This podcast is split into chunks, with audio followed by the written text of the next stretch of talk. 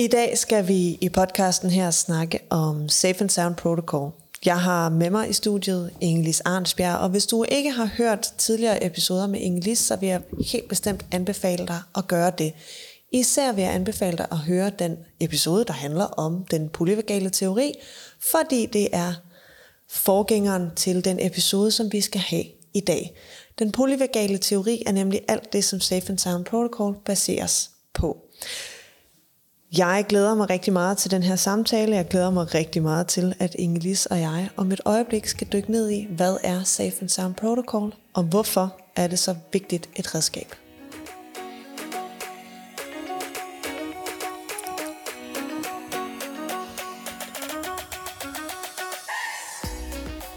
Hej Ingelis. Hej Anne-Helene. Hvis nu man ikke lige hoppede tilbage for at høre øh, episoden om den polyvagale teori, eller man heller ikke har hørt episoden om Integrated Listening Systems, kunne du så ikke have lyst til lige at lave en kort introduktion af dig selv? Jo. Ja, Ingelis hedder jeg jo. Jeg har været ergoterapeut i efterhånden hjælp over 30 år. Og det har jeg været dels herhjemme i Danmark, og så har jeg været det i USA, hvor jeg er videreuddannet inden for sansintegration, og hvor jeg har arbejdet i fire år på, en, øh, på et børnehospital, i et tværfagligt team og, på, og i et skoledistrikt. Ja. Men de sidste 23 år, der har jeg haft min egen solovirksomhed, som hedder Sans og Samling, mm-hmm. hvor, øh, hvor jeg får henvist børn og unge og en gang imellem voksne fra øh, kommuner, fra forældre selv, fra tværfaglige samarbejdspartnere. Så jeg undersøger øh, børn og unge primært for sensoriske bearbejdningsvanskeligheder og for motorisk udvikling, for aktivitetsproblematikker. Og så øh, vejleder jeg og rådgiver jeg omkring øh, de her børn og unge, og så er der i nogle tilfælde også tale om, at jeg anbefaler øh, behandling. Mm. Hvis jeg kan se, der er indikation for, at det også skal til for at bane vejen for, at øh, udviklingen sker bedst muligt. Ja, og et af de redskaber, som du bruger i din klinik, det er Safe and Sound Protocol, og det er det, vi skal snakke om i dag. Vi skal ja. snakke om, hvad er den her lydterapeutiske behandlingsmetode. Så skal vi ikke starte med at dykke ned i et ganske kort, hvad er den polyvagale teori? Fordi man kan ikke rigtig snakke om Safe and Sound Protocol, uden at vi lige har snakket om vagusnerven. Jo, øh, det det er sådan, at vi gennem evolutionen, også pattedyr, vi mennesker er jo også pattedyr, der har vi udviklet vores nervesystem over millioner af år til et øh, niveau, hvor vi øh, kan udvikle øh, social engagement, hvor vi kan invitere andre til at være med til at passe på hinanden, mm. hvor vi kan kommunikere, og hvor vi kan øh, udtrykke følelser, og hvor vi kan passe på hinanden. Ja, og jeg byder bare lige hurtigt ind her, fordi det her med social genuine smile, altså det ægte smil, så er det noget af det, som vi arbejder rigtig meget med inden for social engagement. Det er det her med, at vi kan aflæse den øvre del af ansigtet, som innerveres af blandt andet trigeminusnaven, og som er med til hele tiden at fortælle os, bevidst og ubevidst, hvad andre mennesker omkring os føler, og hvilke stemningsleje de er i. Øh, hvilket var ret heldigt, da vi alle sammen rendte rundt med mundbind på, at det var munden, der skulle dækkes, så vi stadigvæk kunne se og aflæse den øvre del af ansigtet i forhold til at korrekt aflæse hinandens stemningslejer. Ja. Den polyvagale teori beskriver de her øh, fysiologiske tilstande, hvor en af dem er den, du er inde på nu, at vi øh, via vores ansigtsudtryk, vores stemmeføring, vores kropssprog, kropsholdning, vores åndedræt, at vi kan invitere til positiv kontakt, hvor folk mm. føler sig trygge. Vi har også en, øh, et kredsløb, som handler om at beskytte os og være i beredskab. Det sympatiske øh, autonome nervesystem står mm. for, for den del. Hvor øh, hvis vi er i en tryg samtale, som jeg er i lige nu, og pludselig lyder der en alarm udenfor, så skal vi kunne omstille os til, nu har vi ikke længere social kontakt, for vi skal lige finde ud af, hvad er det, der foregår udenfor? Er det noget, vi skal regne væk fra? Er det noget, mm. vi skal handle på? Ja. Og, øhm, og den tredje del af, at de her, at det tredje system, som øh, den polyvagale teori beskriver i vores autonome nervesystem, det, det kalder man det, ventra, det dorsale ventrale system. Mm. Og øh, det er et system, der også skal beskytte os, lige så vel som det sympatiske skal. Men det beskytter os i, til, i tilfælde, hvor vi er virkelig truet af belastning, af fare, mm. og, øh, og så får det system os til at lukke ned. Ja. Det gør, det er også styret af vagusnerven, lige så vel som det ventrale vagussystem er det system, som gør, at vi kan socialt engagere os. Ja. De to systemer er styret af vores vagusnerve. Ja. Så hvis man ligesom forestiller sig, at den har tre grene, den har en gren, som hænger helt sammen med reptilhjernen, spil død, gå i chok, så har den fight-flight, hvor vi skal reagere og handle, mm. og så har den det, den forreste del, eller den sidst tilkommende del, som er vores ro, vores sociale samspil, som ligger i parasympatikus. Ja. Øhm, men det er ret spændende at, at, sådan, at kigge på det i forhold til også, hvordan hjernen udvikles i forhold til reptilhjernen, og det her med at være et pattedyr, der skal leve kun på instinkter, og så til sidst det meget evolutionært færdigudviklede dyr, som i høj grad kommunikerer og samregulerer og skaber ro hos hinanden på en helt anden måde, end vi ser hos visse andre dyrearter. Ja. Øhm, så det som musikken den gør, nu har vi snakket lidt om, hvad er vagusnerven. Vagusnerven den hjælper os simpelthen med at, at gå imellem de tre. Øh, vi skal ikke så tit over i dorsal, ventre, hvad hedder det, i den ventrale, den bagerste frys tilstand. Øh, vi skal gerne kunne bevæge os frit imellem øh, hvad hedder det, øh, parasympatikus og sympatikus, og jo mere smidigt vi kan bevæge os her, jo bedre er vi egentlig til at regulere. Ja, Nu det er korrekt. ligger der jo... Og- ja. Det er sådan, at hvis man har været belastet over lang tid, det kan være en traumatiseret tilstand på baggrund af en begivenhed, et tab, eller det kan være, at man er ens behov ikke er blevet imødekommet øhm, i, for, i, i, i lang tid i træk, mm. så, kan man, så kan ens nervesystem i, for at beskytte en for en situation, der belaster, få en til at trække sig. Mm. Og det er det dorsale system, der træder i kraft der. Ja. Og det, øhm, det er kun hensigtsmæssigt, hvis det er for os til at trække os i en situation, hvor der virkelig er behov for det, og hvor vi så med baggrund i et fleksibelt nervesystem kan vende tilbage til at handle, vende tilbage til social kontakt. Ja. Så er det hensigtsmæssigt. Men nogen bliver låst fast i den dorsale ventrale tilstand. Ja. Og øhm, i, i de tilfælde, der, der skal man have en form for behandling til at komme ud af den fastlåste tilstand, så man kan bevæge sig op igennem mobilisering, gennem det sympatiske system, der gør en i stand til at handle på en situation, mm. og så man derved kan, kan komme tilbage til kontakt og socialt samspil og overskud til at være i, i positiv samspil med andre. Lige præcis. Øhm, og noget af det, jeg også tænker på, det er, at vi ser, øhm, altså vores nervesystem har jo evolutionært overhovedet ikke udviklet sig siden øh, huletiden, og vi boede om bål, og den mængde af stimuli, vi var udsat for, da vi var jæger og samlere, og bevægede os rundt, og børnene havde en sten og en gren, og et par røde bær til at lege med, versus den mængde af stimuli, som vores nervesystem skal bearbejde og handle på i dag. Så hvor man tænker, hvorfor ser vi så stort, et, så stort i situationstegn et behov for, hvorfor ser vi så tit, at der er nogen, der måske faktisk allerede fra de helt små, er lidt mere i en tilstand af at være overvældet, af at være i frys, af at være i den dorsale, ventrale del af vagus. Men så ligger der måske faktisk et svar i, at mængden af stimuli, som vi hele tiden omgiver os med, i høj grad er med til at overbelaste vores nervesystemer på en helt anden måde, end vores system egentlig er gearet til at gøre det. Det er meget rigtigt tænkt, og det forholder sig fuldstændig sådan. Det er også sådan, at når vi føler os presset eller ængstelige, føler vi er i, en form for risiko eller fare, så de impulser, der løber igennem vores nervesystem, som, som så skal få os til at beskytte os selv, det er mm. de samme nervebaner, som blev som, som øh, jægeren på savannen for, for 10 millioner år siden øhm, øh, anvendte til at, at finde ud af, hvad gør jeg nu i den her situation. Så det er nogle elgamle nervebaner, men mængden af stimuli er gået fra en sabeltiger, hist og pist på en savanne, til en daglig mængde inputs, der kan være virkelig overvældende. Ja. Jeg tror, jeg skal lige præcisere, fordi jeg har en fornemmelse af, at jeg kom til at sige det dorsale ventrale system tidligere. nu så, bliver vi med at snakke så, om det på den måde. Ja, ja så, så nu skal jeg bare lige præcisere, det hedder det ene, den ene kredsløb. Der er tre kredsløb i ja. den polyvagale teori, eller i, i de her fysiologiske tilstande, som styrer vores adfærd.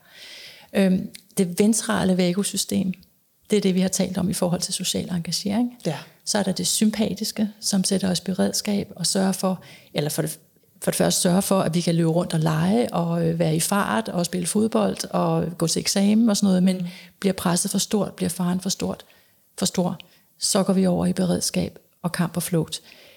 Og så er der det tredje system, som er det dorsale vagussystem. Tak. Så nu er den på plads. Ja, jeg kartede også lidt rundt i det. Øhm, og, og, og apropos det, altså så bare det, vi sidder og snakker her, og der lige bliver pointet ud, hov, der var også lige en, der, var der noget med en fejl, og det er jo også med en regulering, der sker her. Ja. At, øj, øh, hvordan skal vi lige, og mm, øh, samspillet, og nu kan jeg allerede, i det vi sidder lige og snakker om det her, så kan jeg faktisk lige mærke, hvordan at øh, varmen den lige forsvinder lidt fra kinderne igen, fordi vi hele tiden regulerer op og ned. Og man snakker helt, der, der, det er rigtig populært øh, især på sociale medier for tiden, den her, øh, åh, børn er så ureguleret, åh, mit barn er så ureguleret, åh, mit barn et eller andet, ureguleret, ureguleret, ureguleret. Som om, at det at være i et, vi vil jo ikke have, at børn er et kronisk alarmberedskab, men vi skal have adgang til at kunne gå fra at sidde stille og roligt og koncentrere os, eller slappe af, til at kunne reagere lynhurtigt. Og have en samtale, som vi har i dag, er fyldt med op- og nedreguleringer hele tiden. Så når vi snakker om et velreguleret barn, så snakker vi om et barn, som hverken er hele tiden apatisk og stille, eller et barn, som hele tiden ligger i en øget alarmberedskab. Vi snakker om, at vi skal give vores børn mulighed for at kunne bevæge sig ind og ud af sindstemninger. Ja. Lynhurtigt og smidigt. Ja. Og blive anerkendt for de tilstande, de er i så de ikke føler, at det er forkert mm. at være i beredskab og øh, smide et eller andet, som man er rigtig frustreret over. Ja. At, det, at det er et udtryk for, hvordan nervesystemet har det lige nu. Lige præcis. Og det er typisk dig, Anne-Helene, at gribe en situation, som sker her og nu, og bruge den så konstruktivt, som du nu gør. Og jeg vil gerne lige vende tilbage til, hvad du sagde før, fordi jeg synes, det er et super godt eksempel, at vi regulerer hinanden op og ned. Mm. Og øh, når jeg kom til at sige øh, det dorsale ventrale system, hvis du havde øh, lavet nogle, nogle øjenbryn, der var sådan lidt skeptiske, og kigget på mig med undren og sagt, helt ærligt så har du engang tjek på, hvad systemet hedder. så var jeg begyndt at svede, at mit hjerte havde banket lidt hurtigere, og min stemme ville begynde at ryste. Men det gør du ikke. Du kigger bare roligt og venligt på mig, og vi snakker os igennem. Og så har vi så heldigvis lige nu i dag et fleksibelt nok nervesystem til, at vi vender tilbage til roen, og vi vender tilbage til samtalen. Hvis ikke jeg havde sovet i nat, hvis jeg var ved at blive skilt, eller hvis jeg havde mistet, mm. så kan det være bare det, at jeg sagde noget forkert, ville gøre, at jeg var nervøs resten af tiden. Ja. Og lige i dag, altså, der har vi det godt. Godt være, at vi er trætte, men vi har det godt, og vi føler os afstemt i hinandens selskab. Mm.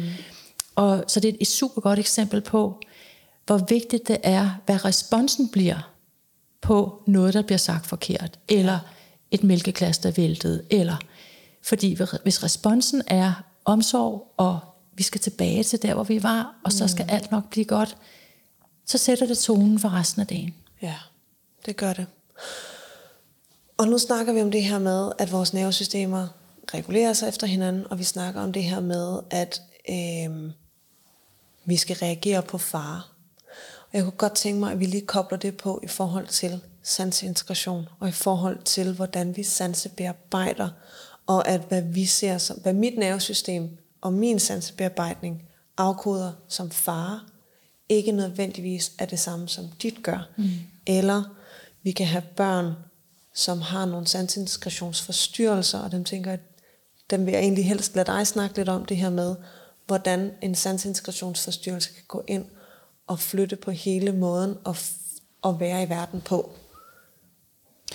Ja, og det leder jo naturligt hen til at tale om sensitivitet. Mm. At hvis man har et reaktivt taktilt system, altså et taktilt system, som er følsomt, og man reagerer på en berøring, som ens nervesystem ikke rigtig kan klare, så er man i løbet af dagen udsat for en risiko for ubalance i ens nervesystem. Ja. Og vi har øh, en tendens til at kalde øh, en udadreaktion, som måske kan være et skub til en kammerat, der har rørt ved en for 8. gang i løbet af 5 minutter, for en overreaktion. Mm. Og ergoterapeuter er virkelig godt fagligt rustet til at forklare sammenhængen mellem, hvordan nervesystemet fungerer, og hvordan, adfærd, hvordan det afspejles i adfærd. Mm. Og vi har en stor opgave i at snakke med både forældre og med pædagoger og lærere om, at når Oliver skubber til Tobias, efter Tobias har rørt ham alle de her gange, flygtigt oven i købet, så kan det godt være, at en lærer, en pædagog og en forælder siger, at det der det er en overreaktion. Bare fordi han lige strejfer til sit ærme, øh, dit ærme, så skal du ikke skubbe ham. Men det vi skal forklare er, at når der så bliver skubbet, så er det en adfærd, som afspejler den reelle tilstand i nervesystemet. Og det er ikke en overreaktion. Nej. Der bliver handlet i overensstemmelse med et nervesystem, der er bare blevet topstresset over for mange påvirkninger over for kort tid. Ja. Og det er selvfølgelig ikke det samme som at sige, at det er i orden at skubbe, når man bliver rørt ved. Den skal vi selvfølgelig også have ind. Øhm, en, en, en øh, snak med barnet om, hvilke andre handlemuligheder kan der også være. Mm. Men i det øjeblik, det sker, så er vi nødt til at, at formidle forståelse for, hvad, hvorfor bliver der skubbet. Lige præcis. Ja. Og at vi anerkender barnet i sine følelser. Mm. Fordi lige så snart, at vi går ind og validerer den følelse, de har, vi kan godt både validere ham, der skubbers følelser, og ham, der bliver skubbet til følelser, uden at sige, at den ene af dem tager fejl. Ja. Øhm, og det er jo en, det er kæmpe svært, og det er en kæmpe opgave for de modne nervesystemer, som omgiver sig med de her unge mennesker, og hjælpe dem til at sige, fordi jeg oplever nogle gange, at når man siger, du føler det her, altså så er det sådan, det er ikke det, jeg føler, det var det, der skete. At det er fordi på et eller andet tidspunkt, der har man fået vendt det at føle noget til at være, at det er en at det ikke er sandt, eller bare fordi du føler sådan her, det er ikke sådan, det er. Jo, når du føler sådan her, så er det sådan, det er for dig. Mm. Og jeg føler sådan her, så er det sådan her, det er for mig. Ja. Og her ser vi, at begge dele er sandt. Der er ikke en side af sagen og en anden side af sagen, og så er der sandheden, der ligger i midten. Nej, der er to sandheder af, hvordan at det her det hænger sammen. Ja, og det får mig jo så til at tænke på, når du siger sådan, hvor vigtigt det er, at vi taler både med Oliver og Tobias, ud over omsorgspersonerne omkring dem. Ja. Fordi ellers så går Tobias ud og snakker om, at nu har den ham der idioten skubbet til mig. Hvis vi får, får forklaret, at vi er forskellige alle sammen. Mm. Nogle kan lide jordbærsyltetøj, nogle kan ikke fordrage det. Nogle elsker en form for citronduft, og andre ved at brække sig. Vi er alle sammen forskellige.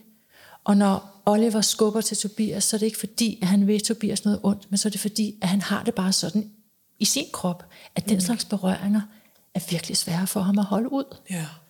Og så vil Tobias få en forståelse for, okay, det er sådan, Oliver har det. Ja. Og omvendt skal Oliver selvfølgelig også have en forståelse for, at det ikke er rart at blive skubbet. Mm. Altså, den, den dialog er utrolig vigtig. Og jeg, nu har jeg jo opholdt mig i USA nogle år, og jeg har tænkt meget over sprogbrug og, og ords betydninger. Og øhm, man kan sige meget skidt om USA, og det er der rigtig gode grunde til. Men noget af det, som jeg synes, de er gode til generelt, det er at, at rumme mangfoldighed. Mm. Og, øhm, og anerkende, jamen vi er forskellige, og det er faktisk spændende, vi er det. Så når du i USA siger, this, this boy is special, mm. så er det betonet positivt. Og hvis vi herhjemme siger, han er også lidt speciel, så er det ikke betonet så, så er man lidt en særling. Ja. Og det, her, det skal vi lære. Ja. Og det får mig til at tænke på, at jeg så en reel den anden dag, og til dem, der følger med, så så de den måske, at jeg delte den. Men det handlede om stemmings, altså den her øh, gentagende adfærd, som man kan have, hvis man for eksempel har autisme, mm-hmm. hvor det er en mor, der deler omkring sin søn, der stemmer ved at hoppe og blafre med armene i regnvejr og hoppe i vandpytter. Og hun siger, stemming is odd, eller det ligner en skør adfærd, medmindre der er flere, der gør det. Og så lige efter, så ser man en video af, at den her dreng, han hopper i vandpytter, sammen med tre andre drenge, som alle sammen har en fest med faktisk at gennemleve den samme sensoriske, vestibulære oplevelse af, at regnen rører ved dem.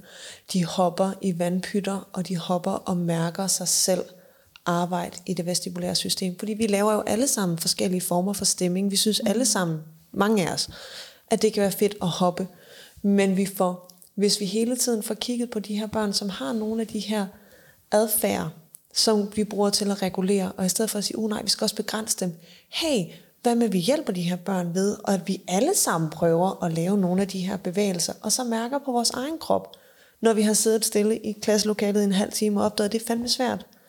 Hvad sker der, hvis vi går ind og gør det? Ej, det opregulerer faktisk en lille smule, eller det nedregulerer, eller det bringer os mere i balance. Og samtidig med, så får vi også taget nogle af de her børn, som ellers bliver marginaliseret mm og skilt ud, øhm, og som føler, at de skal ændre, at fordi man har en autisme-diagnose, eller fordi man er autist, eller fordi man har noget adfærd, som skiller sig ud, at så skal man begrænse den.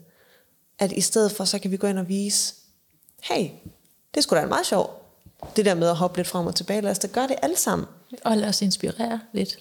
Og der er den der fine line så mellem at gøre grin med, og lade sig inspirere af. Ja, og der handler det jo om, om man deltager, eller om man lige præcis lige står ude på sidelinjen og gør nar. Ja. ja. Men det er så interessant, du tænker på den måde. Det er jo også en måde at vise barnet, jeg ser dig, og nu har du faktisk givet mig en idé. Ja. Tak. Altså, jeg, jeg sidder, øh, jeg, jeg tager hele tiden mig selv i at være, jeg er blevet meget bevidst om, nu går vi lidt ud af et tidspunkt, jeg er blevet meget bevidst omkring mine egne stemmings, og hvordan jeg hele tiden, når jeg underviser en, øh, en, en, en klasse, vil jeg sige, men, men et hold øh, med mødre for eksempel, eller for, forældre og deres små børn, af hvordan jeg sidder og rocker fra side til side, helt uden at tænke over det, bortset fra at jeg tænker over det nu, men jeg sidder hele tiden og rocker, og det gør jeg, fordi jeg sidder og regulerer mig selv, mm. sådan så at det nervesystem, som jeg låner ud til de her mødre, som kan have spørgsmål omkring, hvorfor sover mit barn ikke, eller er mit barn nu også med i deres udvikling, at de helt ubevidst sidder faktisk og, og, og samregulerer ja. på den måde. Ja. Og når vi bliver meget mere bevidste om, hvordan vi bruger os selv som, som redskaber, også når vi er sammen med vores børn, altså noget så simpelt som at sidde og rocke, kan simpelthen bringe meget mere ro til, end at forsøge at snakke med et barn, som har det svært. Mm. Så rigtigt. Og der tænker jeg Kim Barthel lige nu også, ikke? for hun har virkelig været uh, instrumental, eller hvad det hedder, banebrydende i forhold til at at øh, bevidstgøre mm. både forældre og andre omsorgspersoner til børn, som har øh, selvstimulerende adfærd, yeah. om at det er en måde at regulere sig på. Yeah. Fordi hun får henvendelser fra forældre, der siger, jeg vil gerne have, at det her holder op. Yeah. Hvad kan vi gøre for at forhindre, at den er, er hovedet virer fra side til side på barnet, eller at øh, det handflapper. Mm. Og så forklarer Kim, hvilken funktion det har. Ja. Det regulerer et, et, et system, et nervesystem, som er i kæmpe uro. Og lige præcis, Kim er jo en fantastisk inspiration. Og hvis man, ikke, altså hvis man er fagperson, og man endnu ikke har været med på et af hendes kurser eller forløb, så synes jeg, man skal øh, tjekke, hende, tjekke hendes ting ud. Eventuelt den, hører den podcast, jeg har lavet med hende, hvor hun faktisk fra starten af sidder og mega regulerer mit nervesystem, fordi at jeg er mega nervøs over, at jeg skal snakke på engelsk, og det er over for Kim Barthel, som er en rockstar inden for ergoterapi. Øhm, og jeg registrerer, at det er det, der sker, allerede mens vi sidder og gør det, men at sidde og høre det bagefter, hvordan hun deler sin sætning op i ord af tre, og holder nogle lange pauser, og hele tiden validerer det, jeg siger om mine ord, det er... Øh, man, kan næsten, man kan næsten høre mig blive meget mere reguleret undervejs i ja, samtalen. Det er meget fedt. Det kan man. Så jeg synes ikke, du skal sige, at man eventuelt kan høre det. Please do. Hør, hør den podcast. Hun har nogle... Hun, altså, som hun også fortæller. Hun har øh, mødt Dalai Lama, så sej en rockstar er hun. Ja. Og det bringer mig tilbage til, at vi skal have snakket lidt om øh, den polyvagale teori, og vi skal snakke vi endnu mere om Safe and Sound Protocol. Ja. ja. Fordi nu har vi snakket i 25 minutter om alt muligt andet. Vigtigt. Vigtigt. Du har introduceret mig for Safe and Sound Protocol øh, for et par år siden for første gang. Jeg har selv hørt et program igennem øh, Min søn hører det med jævne mellemrum. Vil du ikke fortælle os lidt om, hvad er det, det her lydterapi, det kan? Jo, der er ligesom tre hovedområder, som den her behandling har tendens til at virke på. Når jeg siger tendens, så er det fordi, at hovedparten af lytterne oplever en eller anden grad af effekt på de områder. Mm. Men Safe and Sound Protocol er ikke for alle, og det kan vi vende tilbage til, ikke også? Jo. Men de tre hovedområder, det er dels lydsensitivitet, eller det man også kalder hyperakusis. Mm. Og det var egentlig det, som Stephen Porges, som er neurofysiolog og psykiater, som har udviklet Safe and Sound Protocol, udviklede det med henblik på at afhjælpe. Derfor hed det først Sound Sensitivity Program. Hmm. Og da man så lavede de kliniske forsøg, hvor det viste sig, at rigtig mange mennesker, som havde øh, auditiv øh, sensitivitet, at, at de fik reduceret den sensitivitet, så opdagede man også, at der skete mange andre ting med dem i det lytteforløb. Yeah. Så det andet hovedområde, det er øh, en regulering af det autonome nervesystem, som ofte sker. Der foregår en vagusnervestimulation via øh, den her bearbejdede musik, og det er jo forklaringen på, at det parasympatiske kommer mere online og regulerer det autonome nervesystem til mere ro, mere balance, øh, mere modtagelighed for kontakt, fordi beredskabet går ned. Det tredje hovedområde, det her indvirker på, det er, at det viser sig, at Safe and Sound Protocol har en forberedende virkning på den terapi, der følger efter. Mm. Og det kan være ergoterapi, det kan være psykoterapi, fysioterapi, hvad det end er, behandlingen, som det her, den her person har behov for, ellers kan være. Derfor er det vigtigt at understrege, at øh, SSP, nu siger jeg SSP, for vi mm. forkorter det SSP, det er ikke et quick fix. Det er ikke en behandling, der virker på alting. Øh, det er det ikke. Det er ligesom en portal, der åbner sig i nervesystemet for modtagelighed for det, der i øvrigt er behov for. Mm. Det er meget vigtigt at vide. Og øh, de tre hovedområder, de er relevante for rigtig mange mennesker, som er under belastning. Øh, den her behandling har vist sig rigtig effektiv for mange mennesker, som har tra- en traumatiseret baggrund, mm. som har posttraumatisk stresssyndrom, stressbelastning af anden art. Det har vist sig virkningsfuldt for mange med autisme, mange med ADHD, ængstelse, angst, for at nævne nogle områder. Og fordi at, eller når virkningen er på de her hovedområder, også omkring afstemning af det autonome nervesystem, så ser man også ofte, at der sker en forbedret øh, koncentration, opmærksomhed, mm. og der sker en betydelig forbedring i social kontakt. Ja.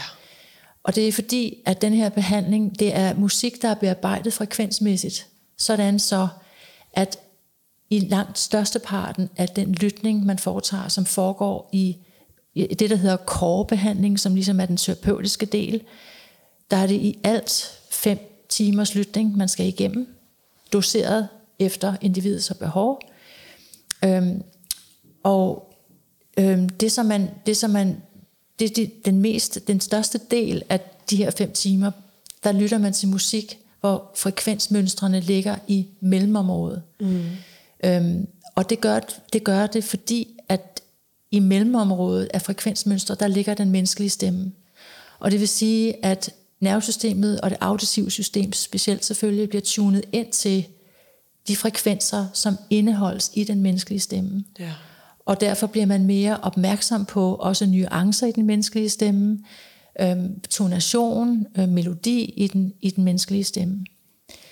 De lave frekvenser, som kan virke tro, altså virke truende for nervesystemet, mm. og det er også evolutionsbaseret jo. Det kan være sådan noget som dyr, der løber hen over en steppe, en, en løbe, løve, der knurrer, eller et jordskælv, eller en mm. torden. De der lave frekvenser, de er, har tendens til, at vi bliver kommer i form for beredskab og føler os troet. Mm. De er filtreret ud i den stør, i største delen af øh, lytte for, lytteperioden. Det er de høje frekvenser også. Mm. De høje lyde repræsenterer også ofte lyde, som vi, skal, vi bliver sat i beredskab over. Det kan være en ambulancesirene, det kan være en alarm, det kan være et, en baby, der har det rigtig skidt og, og skriger i, i høje tonelejer. Og fordi at de her frekvenser er filtreret ud i en stor del af lytningen, så bliver nervesystemet tunet ind til og virkelig lytte efter de frekvenser, som fremmer den auditive perception af den menneskelige stemme. Samtidig stimuleres vagusnerven, som jo også som afbalancerer det autonome nervesystem. Og øh, det er, det er sådan hovedårsagen til, at det her det virkelig er, er, er virkningsfuldt. Ja, og noget af det, som jeg også især her på det sidste har, har tænkt meget over, det er det her med, vi ser rigtig mange børn, og voksne for den tages skyld, øh, som har en øget lydsensitivitet.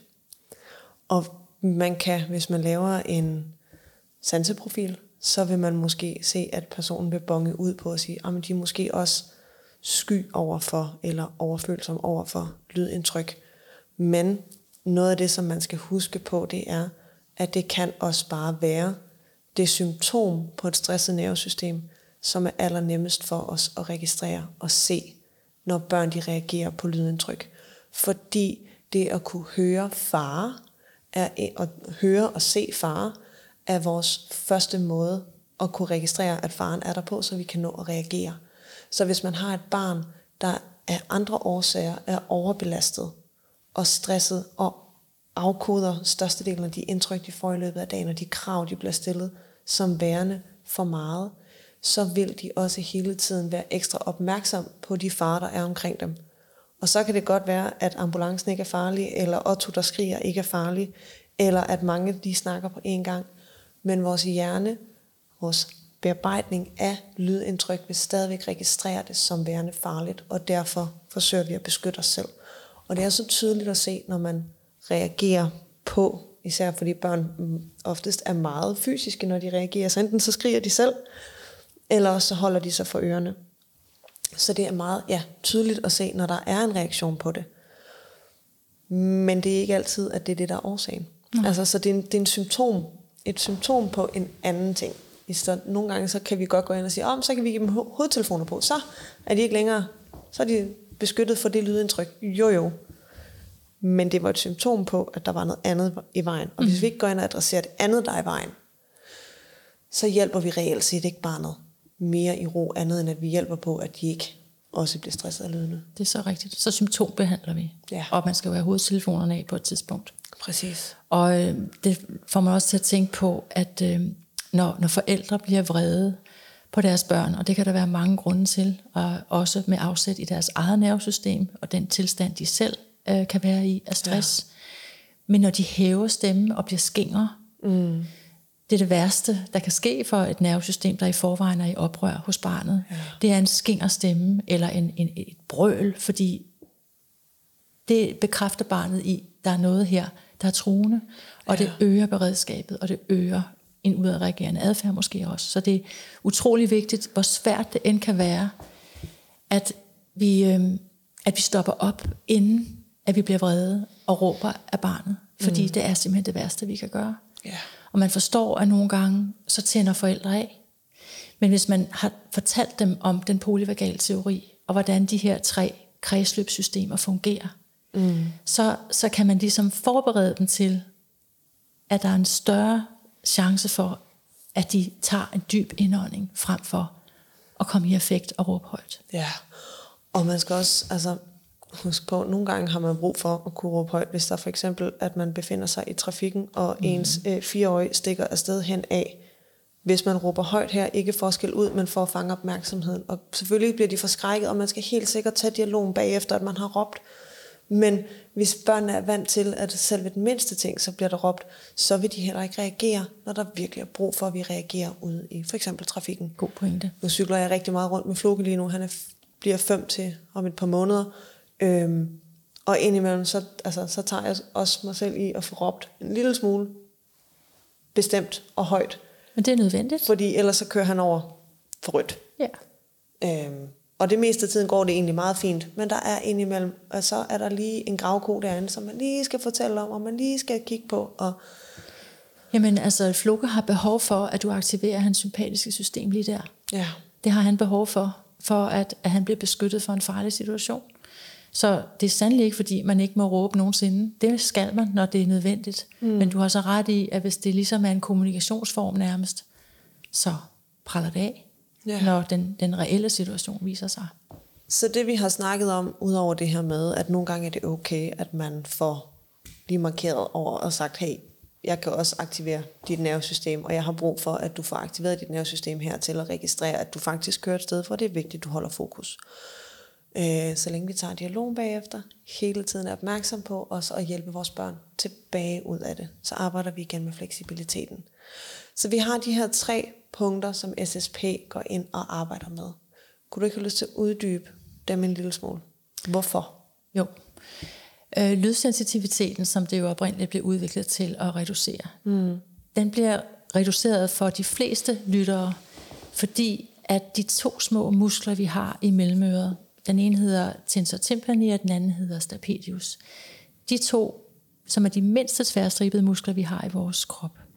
De to små muskler, de har til opgave at, afs- at regulere trommehendens spændingstilstand.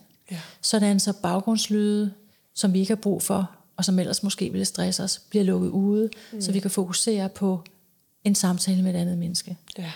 Så de to små muskler, de hæfter på trommehinden og på usiklerne, nogle tre små knoglestrukturer, vi har i mellemøret. Og den måde, som SSP's musik er bygget op på, det, det giver de her to små muskler en form for fitnessprogram, kan man sige. Ja. Øh, det, det fordrer deres tonus til at ændre sig, og øh, på den måde så bliver de mere fleksible i forhold til at regulere den her trommehindes spændingstilstand. Ja. Og den muskel, der hedder stapedius, den har særligt til opgave at holde dybe, lavfrekvente lyde ude. Mm. Og hvis den ikke gør det effektivt, ja. så kan det både forstyrre på en måde, der gør, at man bliver sådan lidt i beredskab, for man ens på grund af evolutionen bryder vi os ikke om de der dybe lyde, men det kan også gøre, at man bare ikke kan fokusere tydeligt nok på tonationen i, i en persons stemme, man snakker med. Mm. Øhm, så det er, det, er, det er derfor, at man mener, at det indvirker reducerende på lydsensitivitet, fordi musklerne bliver tonet bedre, mm. og de gør deres arbejde bedre i forhold til at holde baggrundslyd ude. Og høje lyde ude, som kan genere. Så, og så er der det andet hovedområde, vi ser, hvor, vi, hvor, hvor det autonome nervesystem bliver afstemt bedre, og det er jo det, man mener er baggrunden for, at den sociale kontakt får plads, mm. det sociale samspil kan ske, fordi vi ikke er, hvis vi er i beredskab, så kan vi ikke tune ind på en imødekommende måde til et andet menneske. Nej. Og, og der har vagusnervens stimulation via den her akustiske påvirkning en kæmpe rolle. Altså det er det, eller det, det er det, der gør, at det parasympatiske autonome nervesystem kommer mere i spil, ja. sådan så at vores beredskab går ned. Og der tænker jeg lige, at det kunne være meget sjovt også lige at snakke om det her med, altså vi lærer bedst, når vi er i parasympatikus. Men når vi er i sympatikus, så er vi virkelig hurtige til at finde viden, som vi ikke nødvendigvis vidste, at vi havde, mm. og, løbe, og finde løsninger. Men vi kan ikke nødvendigvis komme op med nye løsninger, eller tage ny læring ind, hvis vi ligger i et, et meget højt alarmberedskab. Til gengæld så kan vi lynhurtigt komme på noget, som vi allerede har prøvet før. Ja. Og det er derfor, det kan være en smadret god idé at have trænet forskellige typer af læring. Om det så er til at gå til eksamen, eller man har lavet mhm. brandøvelser, eller hvad man har lavet på et tidspunkt, hvor man var tryg og rolig, fordi så har hjernen den viden, som den lynhurtigt kan finde kontakten til, når det gælder. Ja. Gør det mening? Det kan fuldstændig mening. Så når vi er til eksamen, så er det rigtig vigtigt, at i vores nervesystem, der er der tilpas aktivitet i det sympatiske. Mm. For vi, vi skal være i beredskab. Vi skal kunne finde den der viden frem, som sensor spørger ind til. Ja. Men er vi for højt i beredskab og har eksamensskræk, så kan vi lukke ned, og så kan vi simpelthen miste Så er vi faktisk en tur over i det dorsal, ikke? Så er vi, det kan vi meget hurtigt blive, ja. eller komme, ja. Det er så spændende med uh, det, Dr. Porges, han, han taler det sociale engageringssystem, mm. hvor, hvor vagus har en, en kæmpe rolle. Man kalder det også det ventrale vaguskompleks. Og det er det, der også bliver fremmet via SSP-behandlingen. Ja. Og det er nogle mekanismer, som understøtter, at vi kan være imødekommende og, øh, og, og tryghedsskabende i vores kontakt. Så vagusnerven samarbejder jo med fire andre af vores kranienerver. Det er trigeminus, det er glossopharyngeus, det er facialis, og det er accessorius. Mm. Og de nerver, deres samspil gør, at når vi to vi sidder og snakker med hinanden, så er vores vejrtrækning rimelig i ro. Mm. Vores hjerterytme er rimelig i ro. Mm. Vi kigger på hinanden, vi øh, har, har et åbent udtryk i ansigtet. Mm. Vi ser ikke vrede ud. Vores stemmeføring er, er tunet ind til positiv kontakt Ja. og ikke skinger. Ja. Så SSP fremmer det ventrale vaguskompleks funktion. Ja. Og det er det, der er baggrunden for, at vi ofte ser, når, når, når lytteren er igennem programmet, at så, så, så, kan, så får vi tilbagemeldinger fra omsorgspersoner, som er for eksempel, nu er der øjenkontakt, mm. nu, er der, nu er der et blødt smil, nu er der et hoved, der er lidt på sned, som er tryghedsskabende, ved man. Det er sådan en fælles menneskelig ting, at når vi har hovedet på sned, Ja. så er det et signal om, du kan være tryg hos mig. Nu er der... lige en puls over. Hvorfor noget? Man blotter lige en puls over. Øh, Men blot også en puls over. Det Nå, havde jeg så- slet ikke så tænkt man over. viser lige, så meget hey. tillid har jeg lige til dig. Ja, så jeg viser, wow. her, her er mit, øh, Det, det er mit på. sårbare sted. Ja, ja, Det er også ja. det, hundene gør, eller ulvene gør. Ej, hvor spændende. Man lærer altid noget af hos dig. Nå.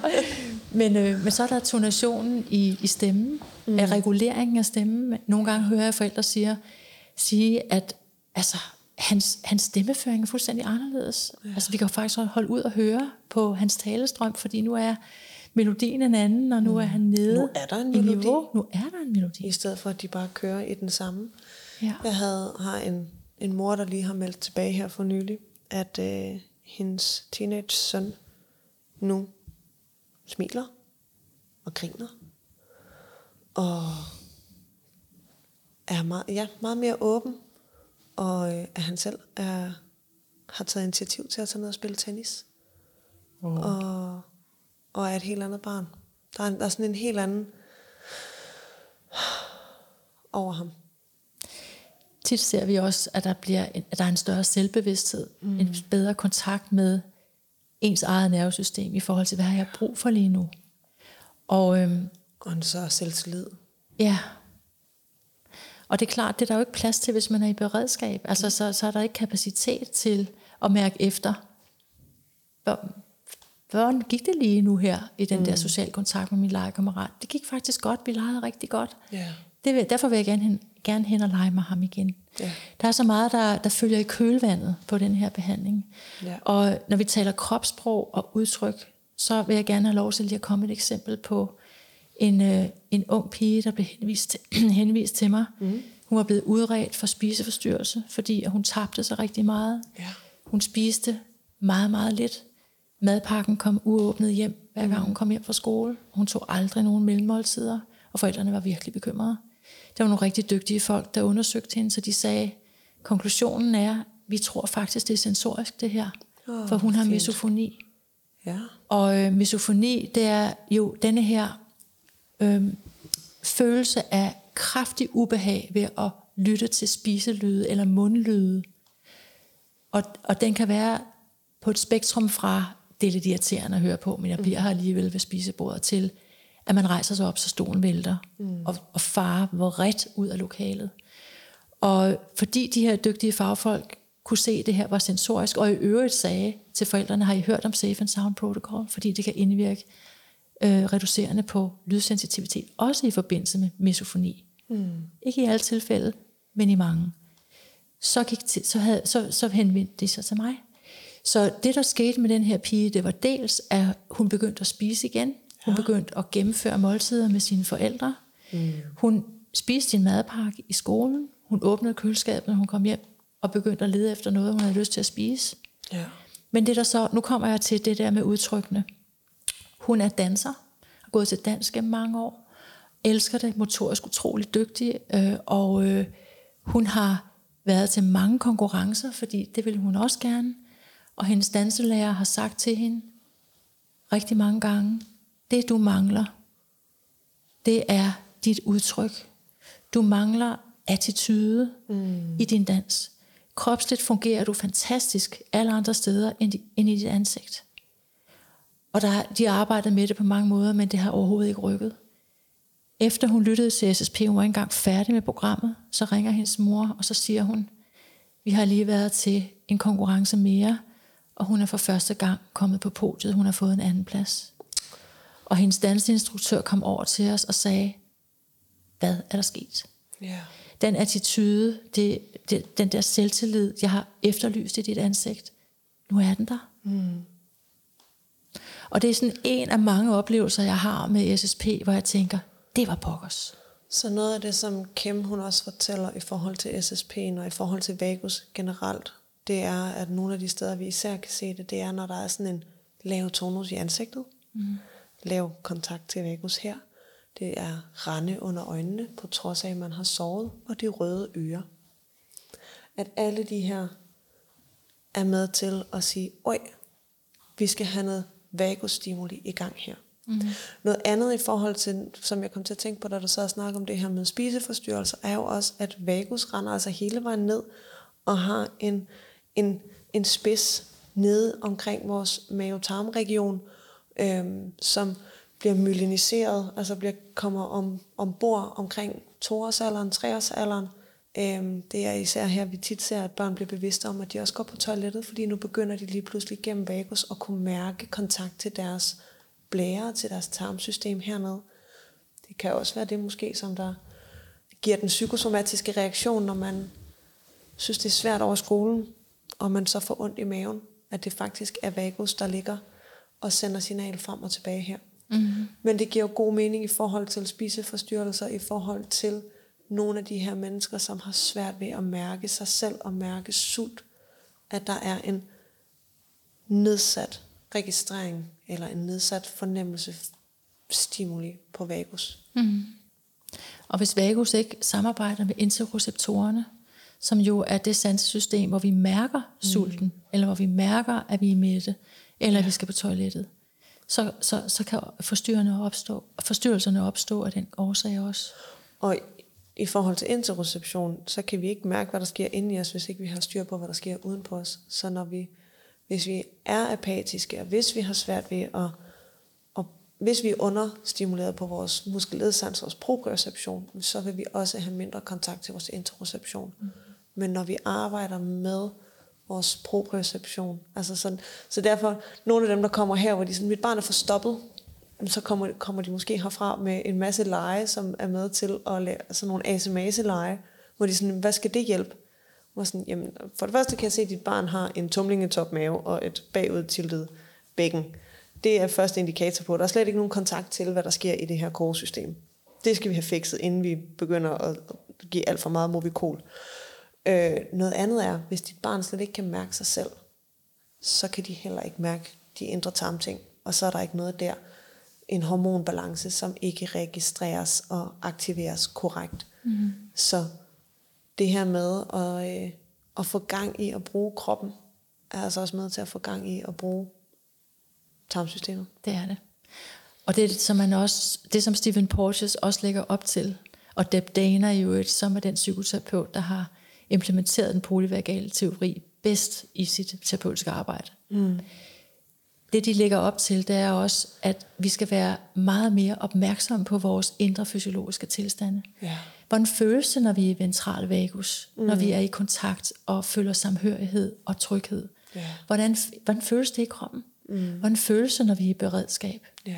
Når, når vi er stressede og bange? Og hvordan føles det, når vi dissocierer, når vi ligesom kobles fra og trækker os og bliver modløse og passive i en dorsal vagus tilstand. Hvordan føles det? Mm. Kan vi overhovedet mærke det? For jo mere vi bliver bevidste om, hvordan kroppen fortæller os om de her tilstande, yeah. jo bedre kan vi handle på dem. Yeah. Og derfor, når du arbejder med proprioception, når du arbejder med øget kropsfornemmelse og kropsbevidsthed, så styrker du barnets eller den unges egenskab i forhold til at kunne mærke sig selv bedre yeah. og være opmærksom på de her signaler, og, og kunne handle på dem. Præcis.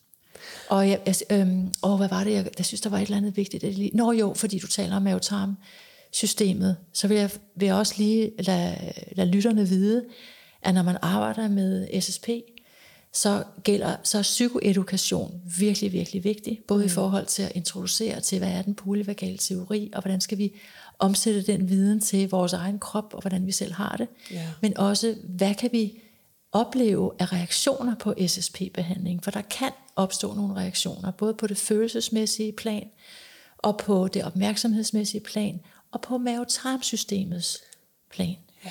Så ofte kan man faktisk øh, opleve, at der kommer gang i mavetarmsystemet på grund af den her vagustimulation, sådan så, at der måske er diarré, eller den der forstoppelse, der har været der, den får fuld udblæsning. Og det er selvfølgelig ikke noget, der bliver ved, men hvis ikke man er klar over det på forhånd, så kan man tænke, hjælp, hvad er det nu for noget, jeg er blevet lukket ud i det her. Nu har jeg diarré.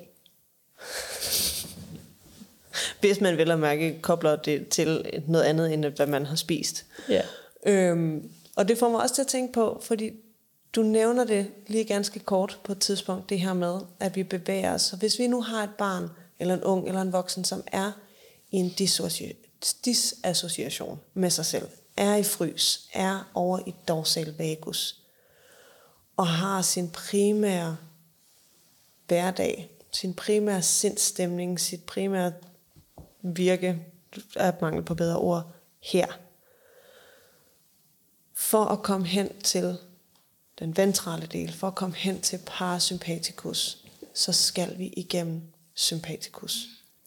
Så rigtig mange forældre, der kommer her, hvor jeg ser, at de har børn i frys, børn, som er tilbagetrukne, børn, som kun har reaktioner derhjemme, øhm, børn, som ikke vil hilse på andre, og børn, som når jeg nærmer mig dem, står fuld, enten gemmer sig bag sit eget hår, eller går sådan helt med de der store, stive, frosne øjne, så vil advare jeg altid om, at de kan forvente, at det her barn begynder at reagere med potentielt flere nedsmeltninger, mm. flere udadreagerende emotioner.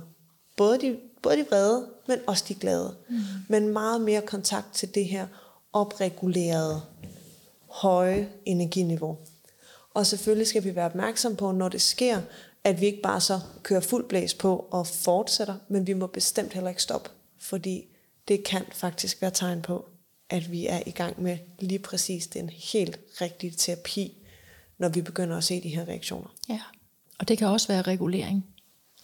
Meget vel være regulering, at barnet er nødt til at gå igennem de reaktioner, før at det er parat til den sociale kontakt. Ja.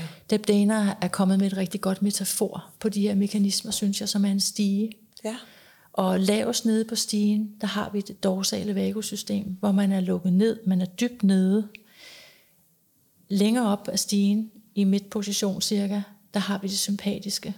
Det er der, hvor vi kan handle, mobilisere os og gøre noget ved vores situation, som du ja. lige kom med et eksempel på. Og øverst oppe, der er det det ventrale system, det sociale engageringssystem, vi har kontakt med, når vi er deroppe. Mm. Og billedet er godt også, fordi når vi er oppe, så har vi overskud og overblik. Altså, der kan vi, der kan vi simpelthen se, hvad foregår der omkring os. Mm.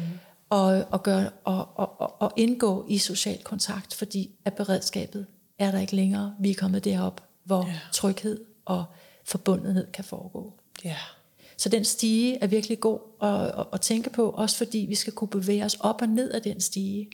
Vi har hver vores egen stige i vores eget nervesystem. Og vi, nogle af os er, kommer til at sidde fast i nogle af de der mm. øhm, niveauer på stigen, ja. eller trin. Og andre kan bevæge sig fleksibelt op og ned. Ja. Og det er det, vi gerne vil have, som du har været inde på flere gange tidligere i vores samtale. Vi vil gerne have, at barnet udvikler en fleksibilitet i det nervesystem, så det kan bevæge sig op og ned ad stigen i, i, i, i trin med, hvad det har behov for. Ja. Vi er øh, nået til, at vi skal runde af, Inglis. Så jeg har slet ikke haft tid til at fortælle om, hvordan man doserer SSP. Nej. Nej. Det Men det må man lære mere om ved at gå ind på Unites hjemmeside. Ja, og hvis man nu som terapeut er blevet mega interesseret i den her behandlingsform, så skal man en tur ind på MyUnite, og øh, man kan søge på Safe and Sound Protocol øh, på Google, så skal man nok komme derind. Det kræver et certifikat, man skal igennem noget undervisning, og øh, det kan tages online. Jeg vil også anbefale, at man hopper med på et af Ingelises mange kurser om den polyvagale teori, som hun holder med jævne mellemrum. Jeg tror, det er en gang hver halve år cirka, at du har sådan et ja, sådan dagskursus. cirka fire om året. Fire om året. Cirka. Yeah. Fire om året, hvor man kan få en god introduktion til, hvordan fungerer den polyvagale teori. Og jeg vil helt klart anbefale, at man hopper med på et af dem, hvis man har den mindste smule interesse eller kontakt med børn, i en, især i en faglig øh, øje med. Øh, Men også unge og også forældre, for de ja. hører jo ligesom med. Så forældre, I skal også bare komme med. Det er på Marienlyst, de fleste Nå, nå jamen, nu tænker jeg på, at øh, vi som terapeuter, vi arbejder jo, yeah. altså mange af os børneterapeuter arbejder yeah. med børn, men nogle af os arbejder også med unge, og så har vi forældrene til de børn og unge, yeah. hvis nervesystemer også af gode grunde kan yeah. være meget belastede. Yeah. Så de kan have gavn af at gå igennem SSP. Og så vil jeg have lov at fortælle, at, det, at den 6. september, der er det lykkedes Ergoterapifagligt Selskab for Børn og Unge at få Stephen Porges til København yes. eller til at holde en workshop. Vi skal lige have et årstal på. Det er år. Det er 20, den 6. 2023. 6. september 2023. 2023. Og hvis man er interesseret i at vide mere om det, skal man gå ind på Ergoterapeutforeningens hjemmeside, ind under kurser og arrangementer. Og så den 6. september, der kan man læse mere om den her event. Så der kommer, der kommer manden selv. Der kommer han selv, og han ja. tager sin kone med. Han tager sin kone Sue Carter med, som er forsker i oxytocin. Og øhm, de to kommer til at holde oplæg begge to, og så kommer der til at være interviews, og så kommer der til at være Q&A. Ja. Og Stephen Porges har gjort et fænomenalt stykke arbejde for, at, at, øh, at neurovidenskab kan omsættes klinisk til fordel for de mennesker, vi arbejder med. Og det har været hans ærne. Jeg har forsker, siger han, men I klinikere derude, det I kan bruge min det. viden og sætte den i spil. Ja. Og det er han så interesseret i, og det vil man også fornemme, når man hører ham ja. selv. Det ja. vil man nemlig. Og så vil jeg lige sige, er du ergoterapeut studerende, og øh, ved du ikke lige, hvad du skal på en af de datoer, hvor Inge hun holder sine kurser, så er du altså også ret godt rustet til at kunne skrive rigtig mange opgaver om øh, aktivitetsdeltagelse og øh, ergoterapi generelt. Det går rigtig fint hånd i hånd med MOHO for eksempel. Så der er ikke nogen grund til, at man ikke som studerende skulle komme med på et af de kurser. Og, øh, jeg giver 50% rabat til studerende. Jeg kan godt huske, hvordan det var. Ja. Så Inglis, tusind tak, fordi du ville være med. Selv tak, Anne Tak, fordi du inviterede mig ind omkring det her emne, vi begge to brænder for. Mega glad for, at du var her. Og at det kunne lade sig gøre efter ja. så mange forsøg. Nu slutter vi af, Elis. Ej, det stormer også udenfor. Jeg ved ikke, om man kan høre det i mikrofonerne, men det blæser helt sindssygt. Nu skynder jeg mig at skrue op på musikken, så kan det være, at I ikke kan høre det.